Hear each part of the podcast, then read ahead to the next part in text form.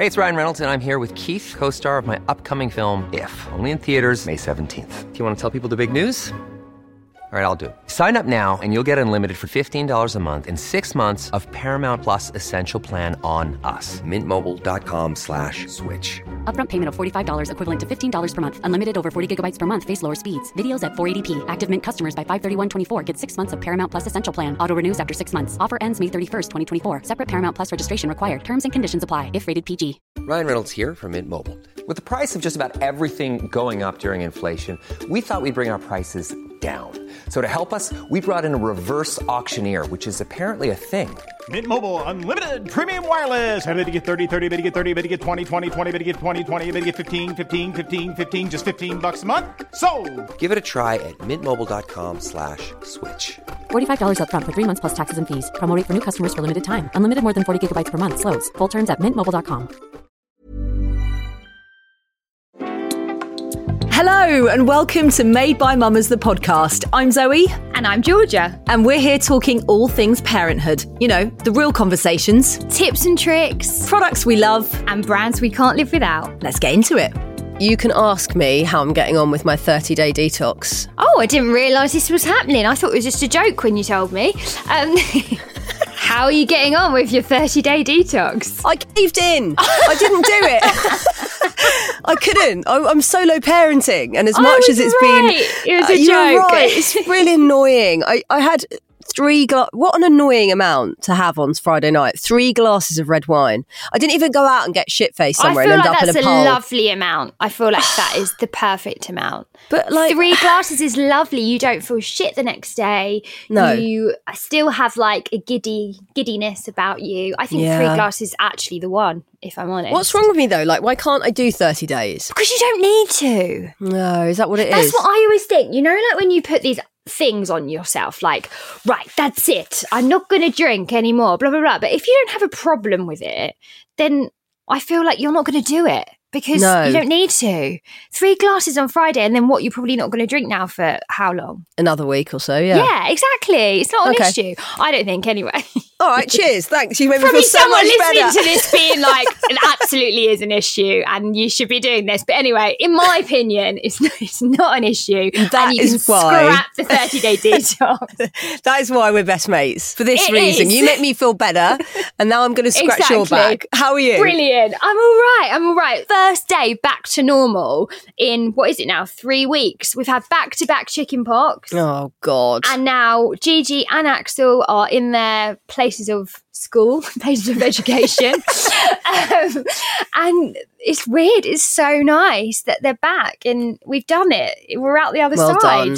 done. You were Yeah. saying when we weren't recording how bad Axel's chicken pox Oh my have been. God. Have they been horrendous? Like unbelievable. So Hmm. on Tuesday, it was the first day back to school after the bank holiday. He had like a couple of like teeny, teeny, weeny little blisters on him. And Hmm. had it not been for Gigi having chickenpox, he would have gone to school because we probably wouldn't even have noticed them. It was only because we've been looking, you know, like looking out for them.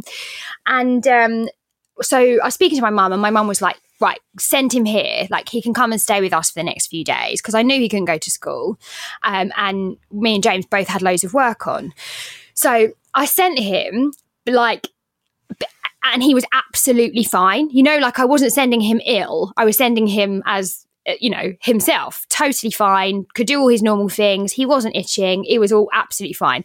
Wednesday morning, I messaged my mum and said, "How is he?" And she literally sent me a photo, and I'm not Oh joking. He was completely covered. I'm saying Yeah. like 400 spots, maybe more. Like absolutely everywhere. He had Little a temperature. man. He was so poorly. And I think now I look back, like Gigi really wasn't, like in comparison. Like there was no comparison. She was she was over it in like a couple of days and not really that ill. Whereas he was I Mm. Had mean, them God, everywhere. He couldn't, he couldn't even walk. He had them all over his willy. like he couldn't Oh, poor little thing. he couldn't walk. I know. Um Yeah, that's so rough. Yeah, he's been rough, like really rough, and we've just. Been doing all the things, the head and shoulders baths and the cam- calamine lotion and all of that kind of stuff. So he's, it, they are healing. But you know what? Like, what do you do about the scars? Like, that's what I'm, I'm actually concerned Yeah, about. no, don't it. worry. They go, they go. Because obviously Luna had it terribly badly. Like, I Yeah. mean, it sounds quite similar to how Axel had it. Um, And she, you can't see any, there's not one one pox left on her. So the key is not scratching. I know it's like she's probably gone through that, but that's obviously where this, and also just things like bio oil and making sure that the skin's hydrated and that he doesn't get. You're going away to Abu Dhabi, so you've got to be Yeah. careful when you go Yeah. away that he doesn't burn any of the pox, any Yeah, of the yeah, where the yeah. scarring is. Oh, mate, you're through it. You're yeah, through it. through it. It's done. It's actually done. I'm so Yeah. pleased. Um, yeah, I mean, when I sort of started talking about chickenpox a few weeks ago, it was the same as when Luna and Kit had it. You just realise how many people are going through it at the same Yeah. time, and it Yeah. does just spread like wildfire. So, if there's anyone going through it now and feeling like it's never going to end, it will. Like it really can will, do and it. it's you can We're totally you. do it. Um, and it's done. Not going to have to worry about it again. So that's great news. You had a little night out as well. You went to Luana, the podcast, the live one. How was it? I went to Luana the podcast. It was so good. I actually booked tickets. I want to say uh, nearly a year ago, so I'd kind of forgotten it was happening. Um, oh wow, it was brilliant. And actually, there were quite a few, Made by Mammas listeners there. Um, which I said, and I said hello to them, and it was just, it was great. It was such a nice atmosphere, absolutely hilarious, and it just makes me really excited for ours. Yay! We've got more news on that coming Yeah, soon, actually. we So sit tight on it. We're just pulling lots of exciting things together for you guys, and then we'll let you know what's happening. Um, but we do need to get into today's podcast Yes, because let's we had do a it. really amazing conversation with this incredible lady, and it was a bit of a therapy session for both Georgia and I as well, um, because we could run a lot of stuff that is going on in our lives, our kids' lives, and will probably be happening at one point had happened to you, or your kids are going through it at the moment as well. So it was a really brilliant, um, really informative chat. Yeah, I, I mean, I think you know whether whatever age your kids are at right now, there'll be something in this that you can relate to and take away from. Yeah. Because you know we we we quite often come on here, don't and talk about what's going on in our own lives, like you know the two of us, but we don't really talk about like our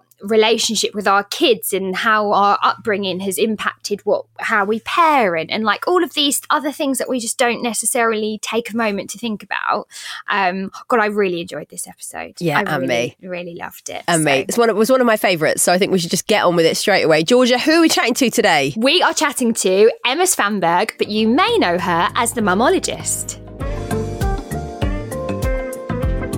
So I think both Georgia and I know this is going to be an incredible conversation uh, on today's podcast. Parenting burnout never been so rife. I think it's something like I read this morning: eight out of ten parents showing uh, more than one signs of burnout, um, which is something that Georgia Wow. and I, we, I know we discuss it constantly on the podcast, don't we, George? Um, today we've got an absolute expert and a pro in the areas. Well, all around parenting, I guess. Um, clinical psychologist. Her name is Dr. Emma Svanberg. Let's welcome her to the podcast. Yay! It's lovely to be here. So, Zoe obviously just gave you a wonderful introduction, but I wondered if you, just to get us started, if you just wanted to give us a little insight into your background and also like how you found yourself in this space. Yeah, so I trained as a clinical psychologist now quite a long time ago, but I've always been really interested in attachment.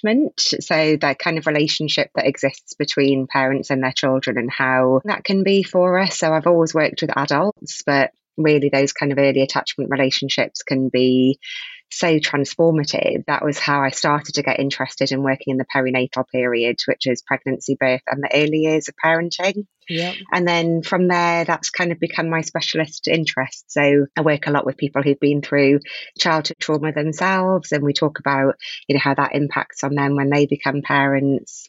It's such a rich area to work with because often you're working with somebody just as they're about to become a parent or they're looking back on their early parenting days. And, you know, as you both know, it's such a period of change. It changes so much about your life, about your mm. identity, your social Mm. life, kind of how you feel about yourself. So it feels like such a, you know, it is a really rewarding area and time to work in. It also means that I get to work with babies a lot, which is a sort of extra Oh. bonus. It's so interesting that you mentioned that because I think, um, you know, for me, six years of therapy and then become a mother. So I thought I had it nailed. And Yeah. then I became a mother and I was like, holy shit. It's brought all this stuff up that before, when it was just me that I had to think about and all my my emotions, all this new stuff started coming up when I became a mum. I didn't Yeah. expect it. It was like a tidal wave that hit me. Some some good, obviously, but quite a lot of trauma that came up from my past and about my own Mhm. relationship with my own mother. When you're talking about attachment parenting, is that what you're talking about? That pattern that you then see when you're a kid and then you're worried about doing the same to your children? Yes, well, so there's attachment parenting, which is a kind of parenting set of strategies, I suppose. That that's different from attachment theory, and they're Okay. often conflated. So, Yeah. attachment parenting is was invented by an American couple, William and Martha Sears. It's become really popularized. It's then kind of moved into gentle parenting. That kind of is the sort of common Tell us about What that. does yeah, what what Yeah. does that mean? what are all of these things? It's they're, they're parenting trends essentially. So if we think about, you know, kind of when I was a child, the parenting trend was much more that kind of Dr. Spock. You know, there's very little parenting advice out there, but it was more around kind of children's behaviour. When I first started training, Gina Ford was all the rage, so Yes. everybody was really keeping their babies in routine. And then, you know, kind of po- possibly as a sort of swing back as a reaction to that very behavioural Gina Ford type parenting approach. What we've seen in the last 10 to 15 years is a move towards very attuned, what might be called gentle parenting or uh, responsive parenting. These are kind of buzzwords that are around Yeah. at the moment. Essentially, for me, the way to summarize that is moving away from a parent led parenting approach to what is now more commonly a child led parenting approach. But it's really difficult because, you know, that is happening within a context. Often parents put a lot of pressure on themselves to parent in particular ways to follow what seems the kind of parenting norms, but they don't always fit with your own experience of being parented. Yeah. So it can feel like you're really starting from scratch, like you really don't feel like you've got a good grounding in what it is that you're trying to do. Mm. And it's also quite hard to do that within the context in which you're living. So if you've got two parents who are working full time and you're also trying to be really emotionally attuned to a child, but you have other pressures on you, or maybe you've got financial stresses or you've got relationship issues, you know, a lot of the parenting advice kind of talks as if we're parenting in a vacuum.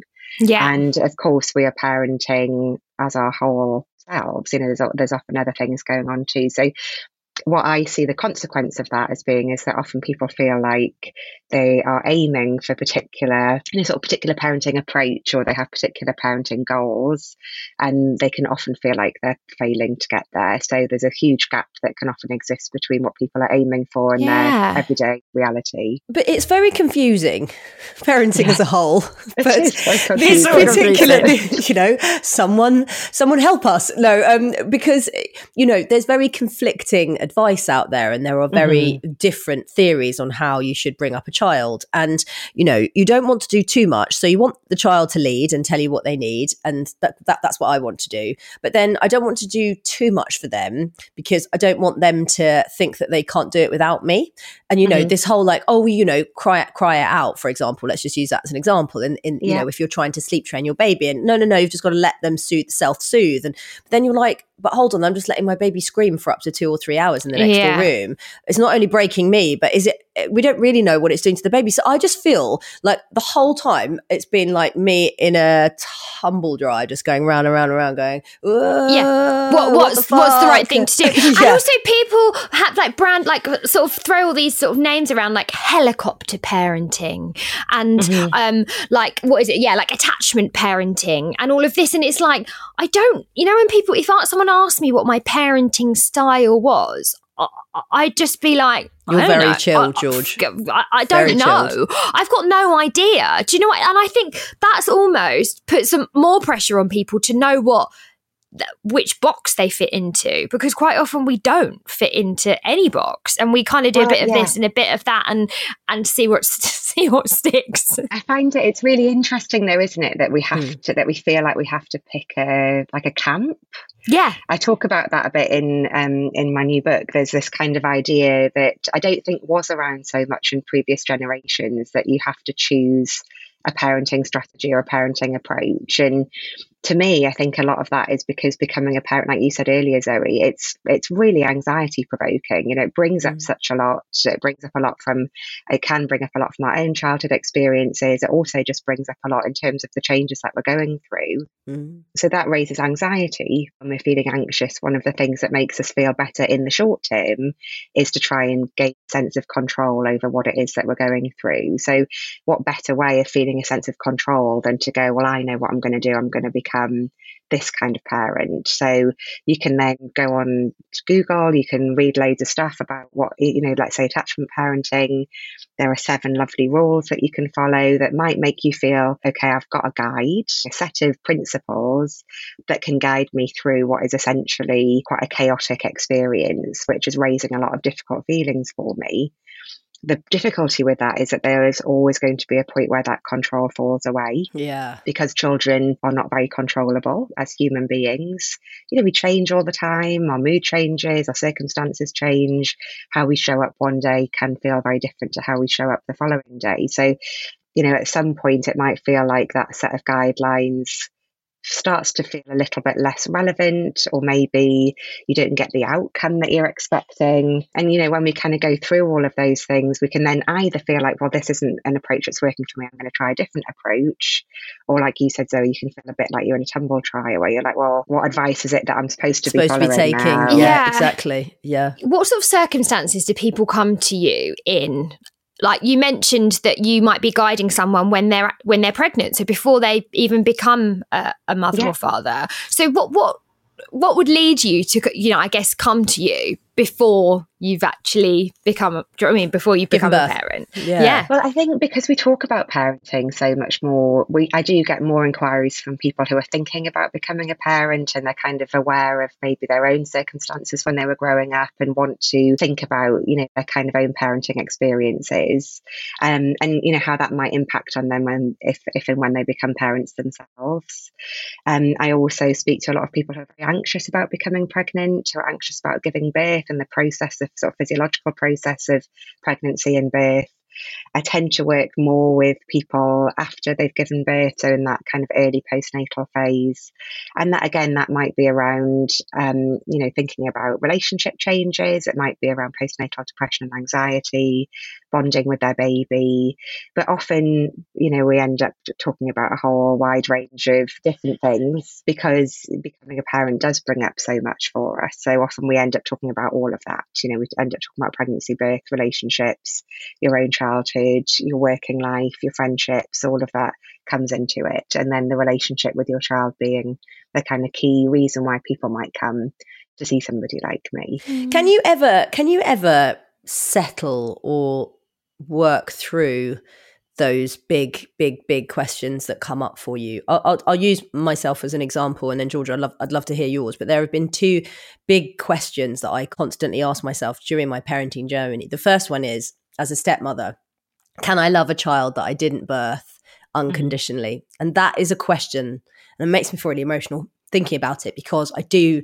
She asks me to love her the same. So she'll say mm. to me, "Tell mm. me that you love me the same as you love Luna and Kit." And I tell mm. her I do. I love you with my whole heart, and I say it.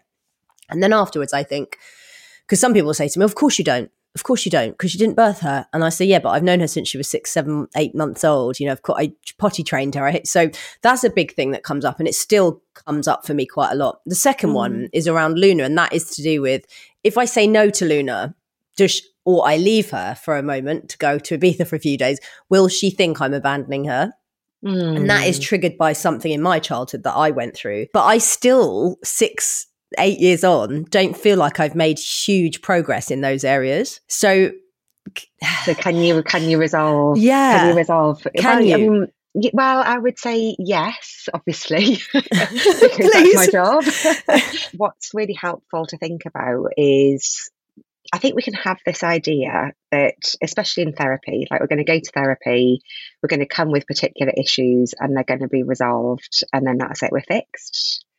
And especially as a parent, new things come up for us all the time. So that might be new challenges with our children. It might also be new challenges that we experience within ourselves, relationship that occurs between you and your child, where as they're going through something, memories of what you might have experienced when you were the same age, or memories of similar experiences like, you know, of abandonment or rejection, or these kind of really big things that we carry around with us. Mm-hmm there are, I think, always going to be times where those things are touched for us, even if we've resolved them. As our children change and as we change, they might just flare up for us again.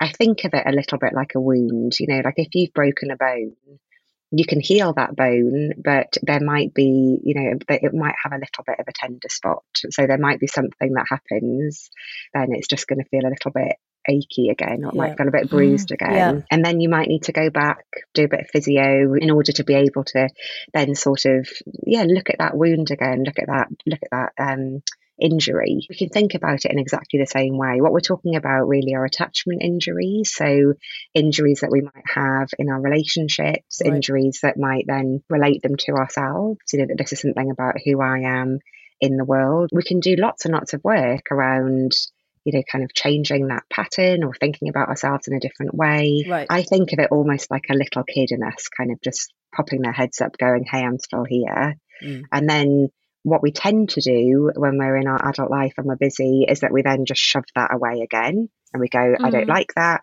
It feels really painful. I don't want to go back there until we then pause, look at it again, think about why it is that those past experiences are raising their head again now. Yeah. I would say each time that happens, almost welcome it. Like, oh, there's that, there's that feeling again. Yeah. I'm going to engage with it. I'm going to look at it. Then actually, it can pass by much more quickly than if we just try and kind of shove it to the back of the cupboard, which is what most of us try and do because we don't like to have painful feelings, right? They're they're hard to experience. It's challenging. We've got other things that we want to be getting on with, but the more that we can attend to them, the more that we can tune into them, actually they, they bring us information and once we listen to that information then we can kind of get on with our lives really reflected on what it is that's raised that for us. Does that make sense? Yeah that that makes that makes total sense. And, and are there any sort of exercises for people listening that you know potentially sort of nodding their heads or feeling you know emotion coming up as we're discussing this that that because and for me as well. I'd like to know yeah. anything that I could uh, that we could work on around that. You know, writing. Sometimes I like to write in columns. Like I just put things in one column, then the side. I don't know if I'm doing it right, and put things some some emotions in the other column, and kind of I don't know, look at them and and and sort of apply them to how I'm feeling. You know, but I I don't really know what the right thing to do is in in in that situation. I don't think there is a right thing. Yeah. I think that's the main thing to say is that yeah. everyone will have their own things that they fall on that make them feel better. I mean, I do have a lot of exercises in parenting for humans that people can kind of go through and think about their own attachment patterns, their own mm. previous relationships, some of the things that might kind of trigger you with your own children.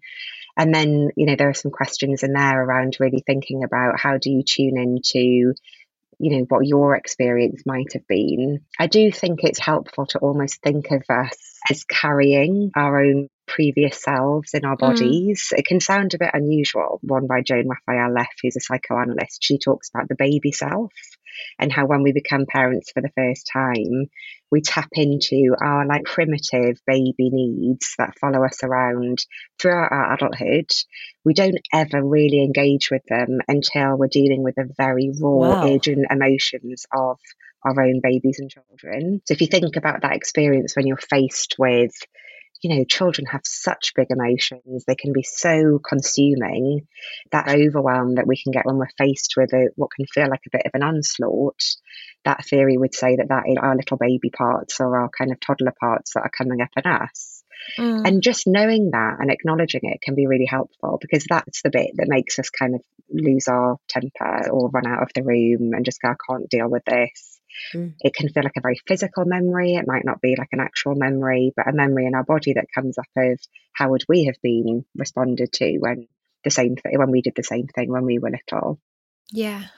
If we can sort of pause and think about those feelings that are coming up, almost like the feelings of our own little kids that live within us, to think about, you know, well, what is it about this situation that is raising such a big emotion in me?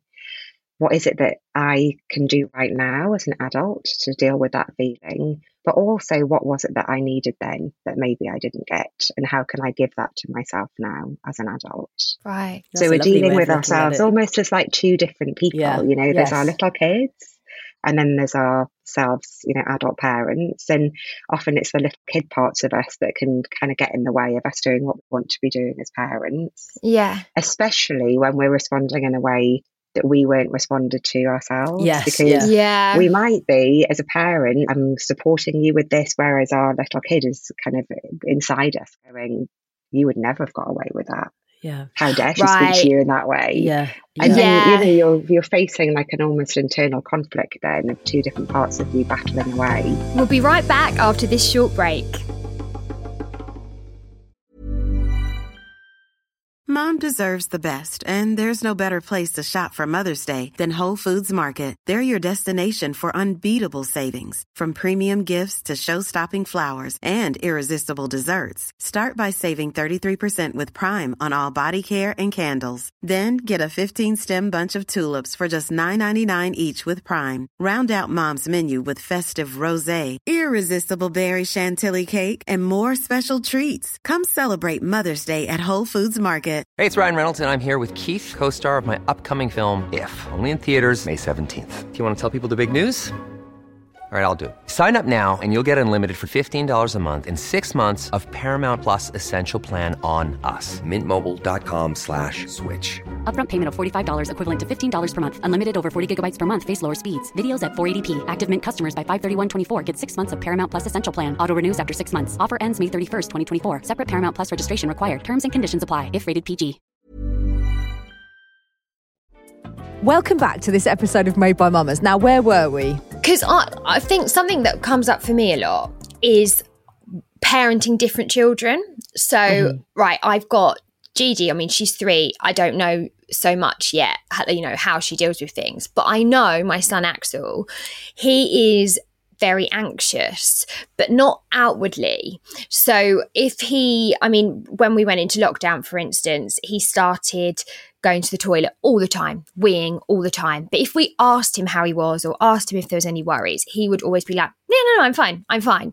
And then as he, you know, as he's got older, that's turned out into like biting on his um like jumper or um, you know, just he he's Yeah. just very anxious. That's the only way I can describe it. Even like for not about not being late, you know, like if we've got a train to catch the next day, he's like, um, should we, you know, should we go now? Should, should, should we go? Should we, should, should- you know, what should we do? Very responsible, isn't he? like Yeah. he, he takes on a lot Mm. and he's very and and it's almost it's how do you work through when you've got a child like that because really what i want to say to him is mate chill out don't worry but that i know is not helpful right i know No one not. likes to be told to chill out. It's yeah, so like chill out, don't worry. What like why are you getting yourself so pent up over nothing, right? In my head, that's what I'm thinking. But how like how do you deal with like those individual needs? I mean, it's a big question, right? And I think, you know, it's really, it's tricky for me without kind of knowing him, without knowing your family to be able to answer that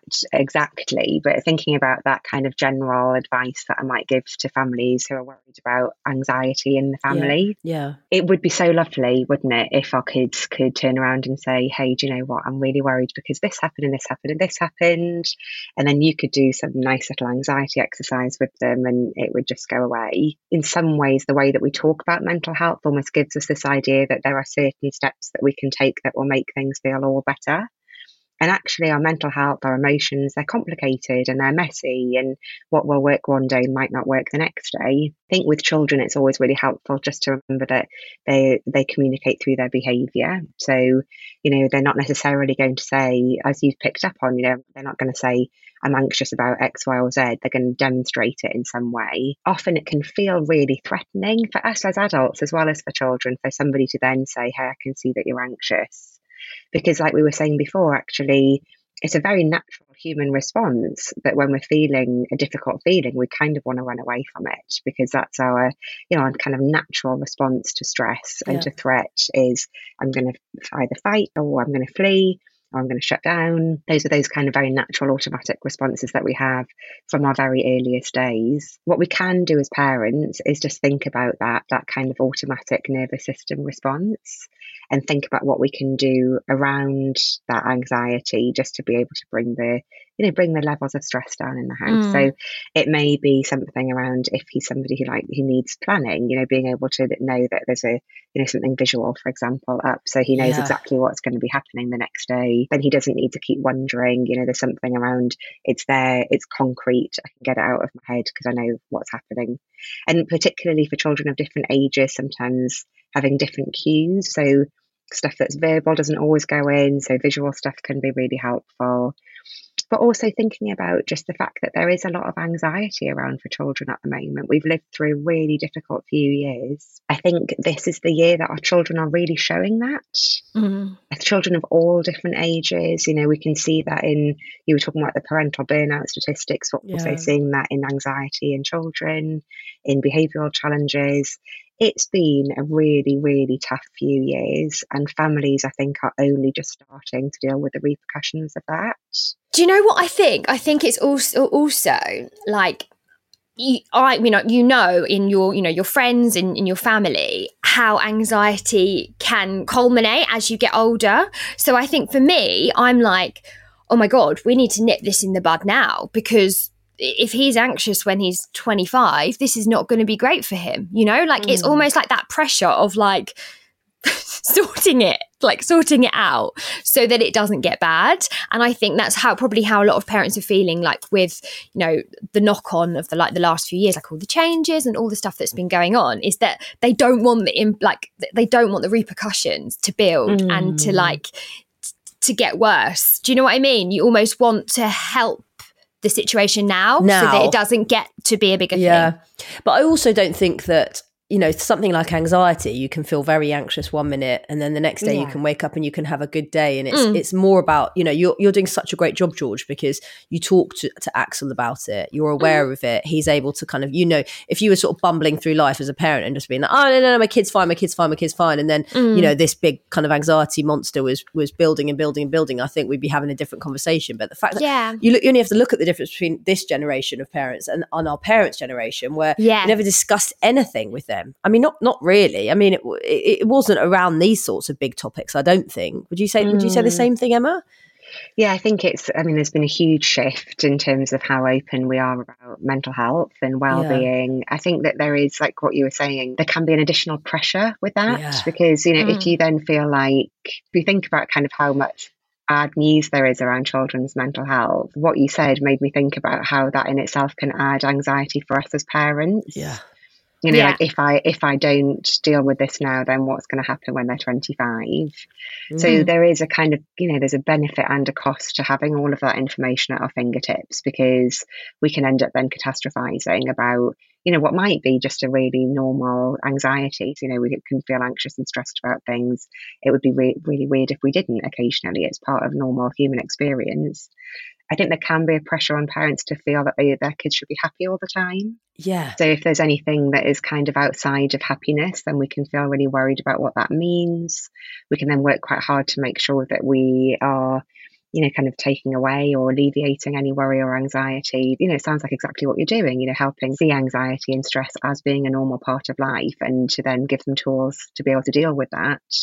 You know, normalizing it in some ways can be really helpful because I think that you know when we even for us as adults when we feel pressure to be happy all the time that that's when we end up kind of trying to push them away and they end up just getting stronger. And also mm. having an understanding about what anxiety is and what anxiety isn't. And I think mm. I have mm-hmm. been, um, uh, you know, probably not as understanding with, you know, my kids as to what the reaction was. As in, you know, I'll sort of say, oh, yeah, no, you know, Luna's just having a tantrum about not being able to decide on an outfit. This is the thing mm. that's coming up in our house a lot that she's got this wardrobe, it's full of clothes. And if she doesn't have to put a uniform on, struggling to choose an outfit for her is becoming such a big deal. Mm. And for months, I was going, This is ridiculous, Luna.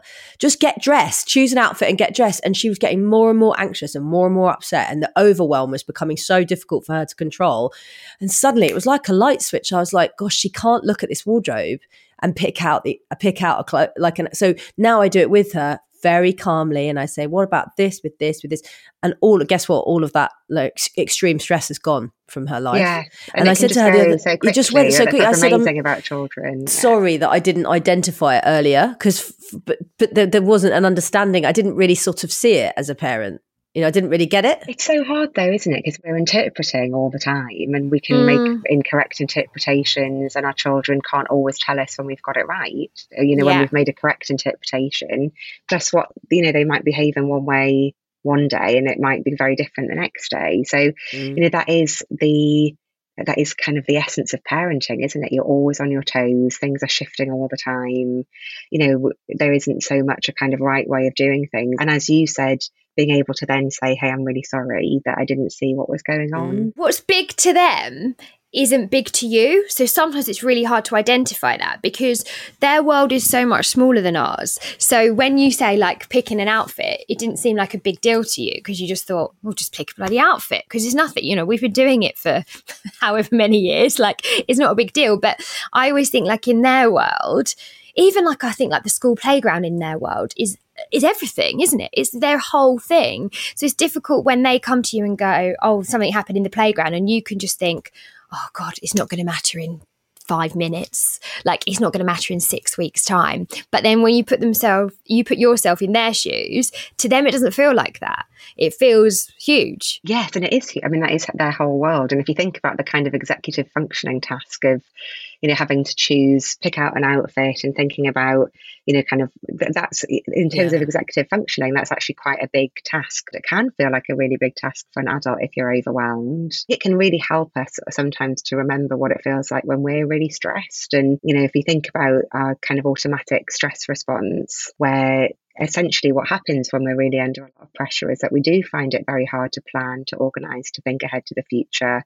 That is how a child's brain operates all the time. They exist in a state that is much more similar to being kind of in a bit of a trance or in a bit of a daydream. So when we can remember that actually when we ask them to do what to us are kind of mundane everyday tasks, we're actually pulling them out of what is quite a magical way of thinking into this very kind of boring everyday existence that we that we bring our children through every day. Actually that's quite a big ask especially if they are daydreaming especially if they've been playing to go from something that feels quite dreamy and quite magical to I've got to go get my shoes on now, or I've got to try mm. and articulate myself yeah. in this way. But I was thinking about something that was completely different. They do exist on a slightly different plane to us, and it can really help us to remember what we feel like when we're in that kind of daydreamy state, or if we're in a state of stress, that actually those things can feel really difficult and quite hard to grasp. Mm. Is there any research or any studies done on a child hearing arguments or being witness to, you know, shouting and that sort of level of, uh, I guess, uh, uh, I was going to say conflict. Nor- yeah, like, conflict, yeah. but also yeah. normal relationship stuff. I'm not talking about anything extreme. I'm just talking about like, you know, why haven't you fucking unfilled the dishwasher? You're an absolute plonker type chat. I love but, you know, plonker. Yeah, plonker, whatever. You know, I think I think it's quite normal. You know, it's very hard to operate as a couple and not have those moments where you snap yeah. out at each other or shout at each other. But as the kids getting older, I don't know about yours, George, but I think they're just becoming so much more aware of the arguments if they hear them or the shouting if they hear them and what that means for, for them as kids or you guys as, as a couple? I mean, there's loads of research on parental conflict. I mean, the, the kind of key thing to think about is in repair. So, just as when you have a conflict with your child, what can be really um, tricky if there's a conflict and then they don't know where it's gone.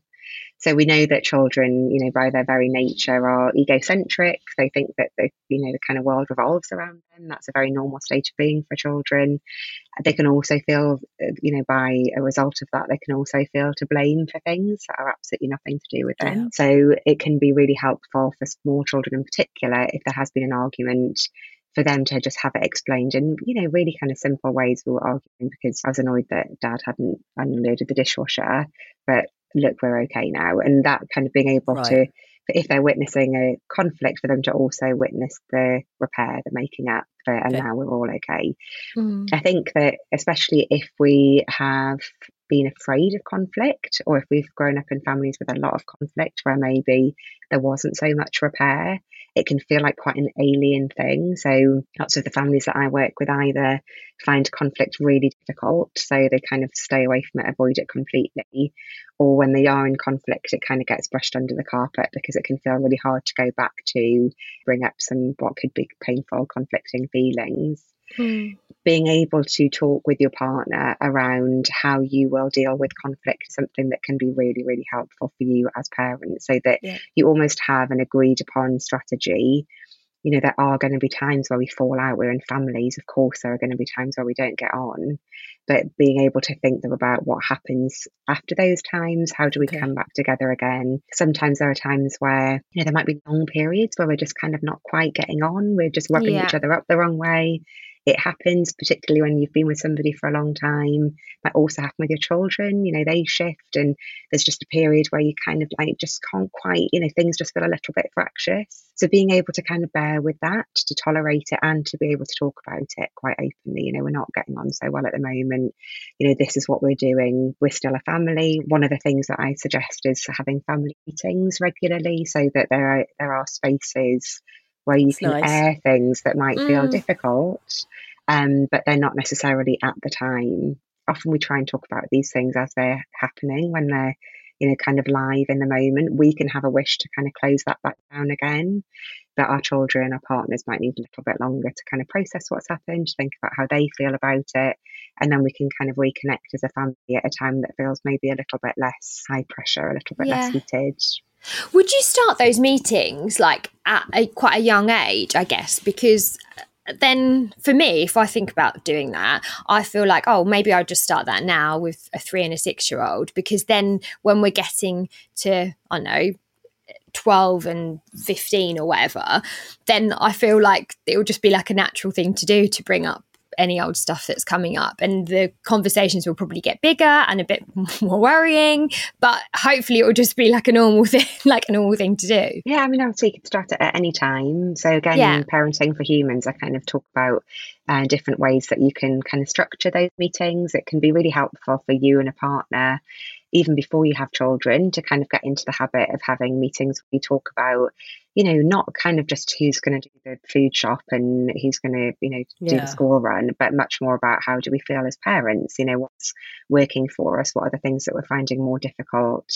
can be really nice as a family to come up with a set of almost like a motto or a, a set of values that are things that feel like family guidelines. These are the things that are important to us. These are the things that kind of make us a family, and they might be different for the different family members. I would say we can also have these fantasies about what that might look like. So, with a three and a six year old, a family meeting would be very, very short, and probably people would be wandering around, being something that we might say, you know, this week we're going to just talk about, how, you know, what was what was a really lovely thing that happened this week. Oh yeah, we do that at dinner. Yes, The I was going to kids- say we do that at dinner. Yeah, They do like little, like tiny little toasts or like little speeches, and they they say what they're grateful for, and Yeah. they apps. I mean, Kit doesn't because he just you know be running around headbutting, eating sausages or whatever. But the the girls do it, and they absolutely love doing it. It's really really nice thing to add to the table. I was going to say we've got into doing that. I mean, we don't label it like gratitude or whatever. We just say, "What was your favorite thing that happened today? What was the Yeah. funniest thing that happened today?" Like all of Yeah. that kind of stuff. Um, but yeah, yeah. I guess I mean I, I didn't think of that as like a family meeting, but I guess that that Yeah, is kind nice. of what doing it it is. already, George. Yeah. yeah. Yes, exactly. I mean, we often do do that, especially if you're a family that can have dinner together. You know, we often that can be part of our natural family conversation. I think knowing that everybody in the family has a voice, like there is a forum where your voice can be heard, that you can express an opinion about something, that can be a, a really nice way of having meeting that we might have once a week or once a month where we just get together to think about how we're doing. Are there any decisions that need to be made? And it being very much not about family admin, but about just kind of reconnecting as a family and being able to think about how everybody is, what everybody needs. Yeah. Yeah, it's a really nice thing to do. Although ours sometimes turns into have you seen the film Bridesmaids? You know, where the two characters, the They're trying to sisters, start having a comp trying to top each other with the speech. Yeah, well, I love my daddy the most because they're like steady, steady sisters, steady. Let's talk quickly about sort of parenting ideals and the myths around them. Um, yes. because I know that you've got some really fantastic ideas on this. Yes, there are so many at the moment, aren't there? And it's interesting, yeah. isn't it? Because even just talking about family meeting, yeah, you know, you can see like so quickly we do get into that realm of fantasy where we go, okay, I'm going to have a family meeting and we're going to have cookies and we'll have milk. Literally, when you said that, that's around. in my head. I'm like, oh right, okay, we're going to send out an agenda and we're yeah, going to all take minutes, and then and then you think no, because that like that is not what that's not what's going to happen, is it? It's just like, about connecting. Yeah, like, what are the kind yeah. of core things? And I don't know. We talked at the beginning, right, about how parenting has changed so much, kind of in our generation, and there are different expectations of parents now than there were in previous generations just to be everything to everybody. And then, as we said earlier, find that when we're aiming for something that is actually unattainable, we tend to think that it's our failure, that there's something that we're getting wrong, or there's something that we've missed, or, you know, there's a trick that we've missed that everyone else seems to know about. I think it's something that I'm seeing more and more nowadays this kind of sense of there being a right way of doing things. You know, I think that there is less conversation about the, you know, just the kind of boring, mundane stuff of family life. I either see these kind of really picture perfect ideals of what parenting looks like, or we might hear a bit more of the kind of horror stories, but you know, they're often presented as blips. They're not really presented as being, you know, what we know can happen in families where actually things can feel quite difficult for prolonged periods of time sometimes. Yeah. Mm. We don't often talk about that kind of messy middle bit where we might have a wonderful moment, but then the next moment might be absolutely terrible. And, you know, that is really yeah. the essence of parenting that there are moments, it is a momentary, you know, things can change so rapidly. And, you know, what our children are experiencing can really affect us in terms of how we feel about ourselves and vice versa. And I think that the more that we hold on to kind of idealized standards of parenting, the harder it can be to tune in to what's actually going on in our family homes. Right. Mm. We sort of end up comparing it to our ideal rather than thinking, you know, what is it that's going on? How do I feel? How do they feel? What do we all need at the moment? What do yeah. I have already within me that can give them that? You know, we're looking externally a lot for answers, and in doing so, we can often kind of lose sight of what's right in front of us. Yeah, I think as well, sometimes, like you were saying about like circumstances changing, and that's the thing with kids is that they're not like you can't predict how they're going to be. Sometimes that's like it's sort of just having that level of acceptance, isn't it? Like, mm-hmm. I mean, for instance, the last well two weeks my my husband hasn't been working and he he's going back to work in a couple of weeks and he's like oh the next two weeks are going to be fan, fan like fantastic for me. Um, we're going to do this. We're going to get to go out for lunches together. We can spend some time because the kids are at school and they're still in childcare. And then one gets chickenpox and another one gets chickenpox. Yeah. okay, and all of the plans that we had and everything just falls apart. And I think at some points that would have sent us into like, oh my god, this is so annoying. Oh, I hate, like, I hate this. This is ridiculous. What is this life? What is this life? And I think we've got maybe got to a point now where we're like, okay, rock and roll it. Change of plan.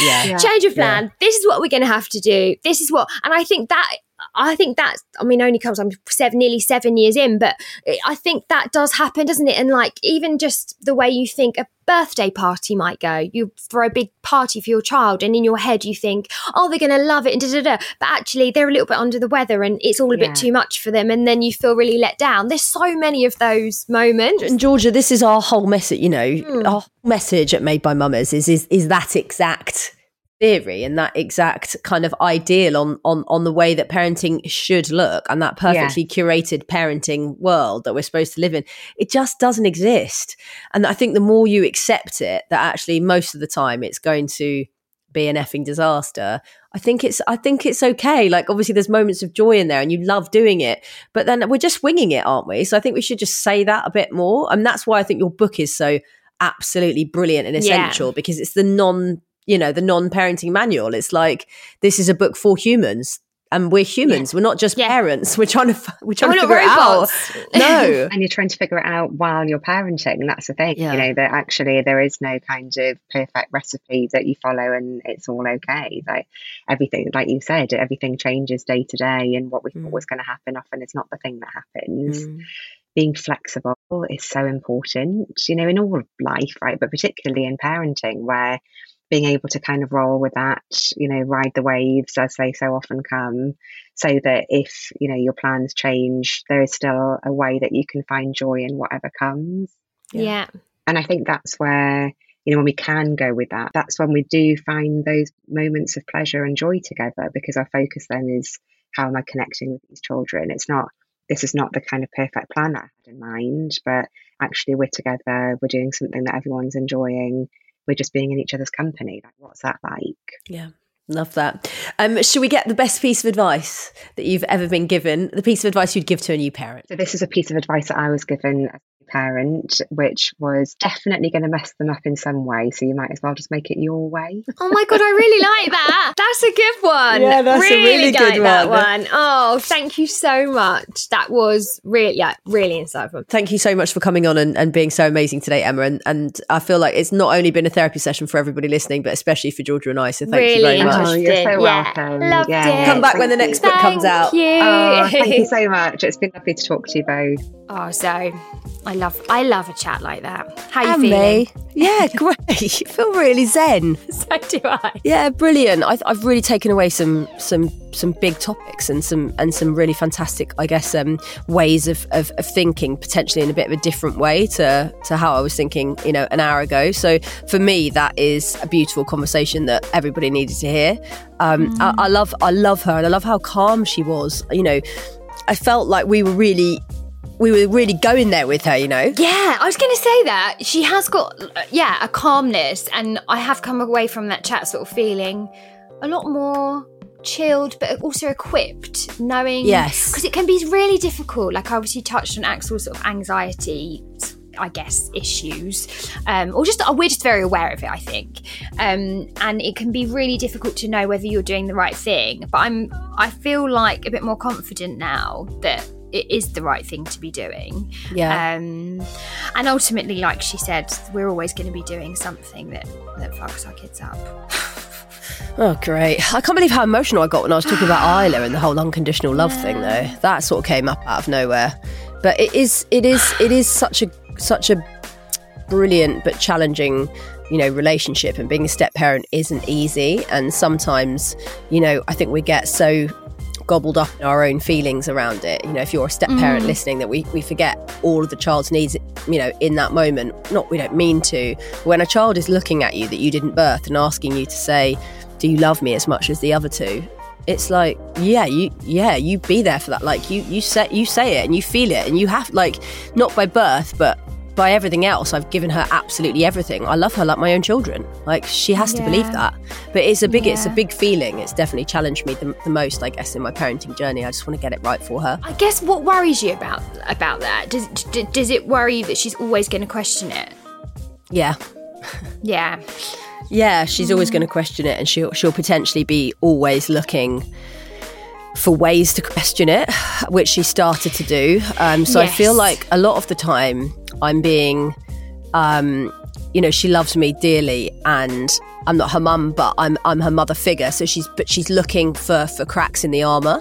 And somebody said something to me the other day. She was actually my old producer on the first ever TV show that I ever did. She's a step parent, and she was like, whatever she brings to you, you know, for example. Uh, the other day, she walked into the kitchen. I was making Kit a banana milkshake because he was in the kitchen and he said, Oh, can I have one? And she went, What, don't I get a banana milkshake? And she looked at me as if I'd forgotten about her. And I said, of course, of course, Isla, of course you do. Like, oh God, Isla. I was like, don't talk, to, you know. And I started, and and Nicole, my friend, was like, just go. Of course you do, Isla. You weren't in the kitchen. I'll make you one now. And that's it. Bang, shut it straight down. Whereas my Yeah. instinct is to get really emotional and be like, oh, why would you say that? And oh gosh, don't you know how much I love you? And, da, da, da, da, da. and it's like, well, and then it spirals out of control, and then we end up having an argument. but if Luna had come in and said that to you, I would have gone, yeah, you wouldn't course. think like that. I know. Yeah. Yeah, yeah, let's and get that's Emma the thing, on. isn't it? Yeah, that, that that's the thing. Like that's what I was just thinking because I like you know I would do that for Gigi. I'd be making her a banana milkshake, and Axel would come in and be like, "Oh, that's not fair. You're not making me one." And I'd be like, well, "I will make, I will make you one. Yeah, you just didn't make you one ask." Yeah. like yeah, but I guess there's always that thing, isn't there? Of like, I don't know, what is it? Is it? it's is an it that it's an added layer of complication and Mm. it's very important for me as the grown up to be able to to sift through that and to be able to Yeah. present in a way. It's not always easy because it's emotions but it's always you know i'm i'm the grown up. I should be able to be like yeah no problem don't worry about it and just chuck it to one side whatever she brings but i'm still learning. So But I think the fact that you're aware of it Yeah. is half the battle, isn't it, Zoe? Yeah, I'm you know, like, there. Yeah, absolutely. Oh, that was amazing. Thank you so much to Emma uh, for coming on the podcast. We absolutely loved it. Thank you for listening. As always, we do these podcasts for you. Oh, and a little bit for us, like today's.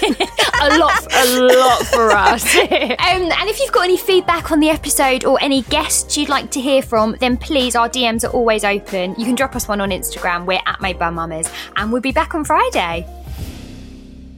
Made by Mammas is an Insanity podcast production, and today's episode was produced by the lovely Charlotte Mason. Insanity Group. Mom deserves the best, and there's no better place to shop for Mother's Day than Whole Foods Market. They're your destination for unbeatable savings, from premium gifts to show-stopping flowers and irresistible desserts. Start by saving 33% with Prime on all body care and candles. Then get a 15-stem bunch of tulips for just $9.99 each with Prime. Round out Mom's menu with festive rosé, irresistible berry chantilly cake, and more special treats. Come celebrate Mother's Day at Whole Foods Market.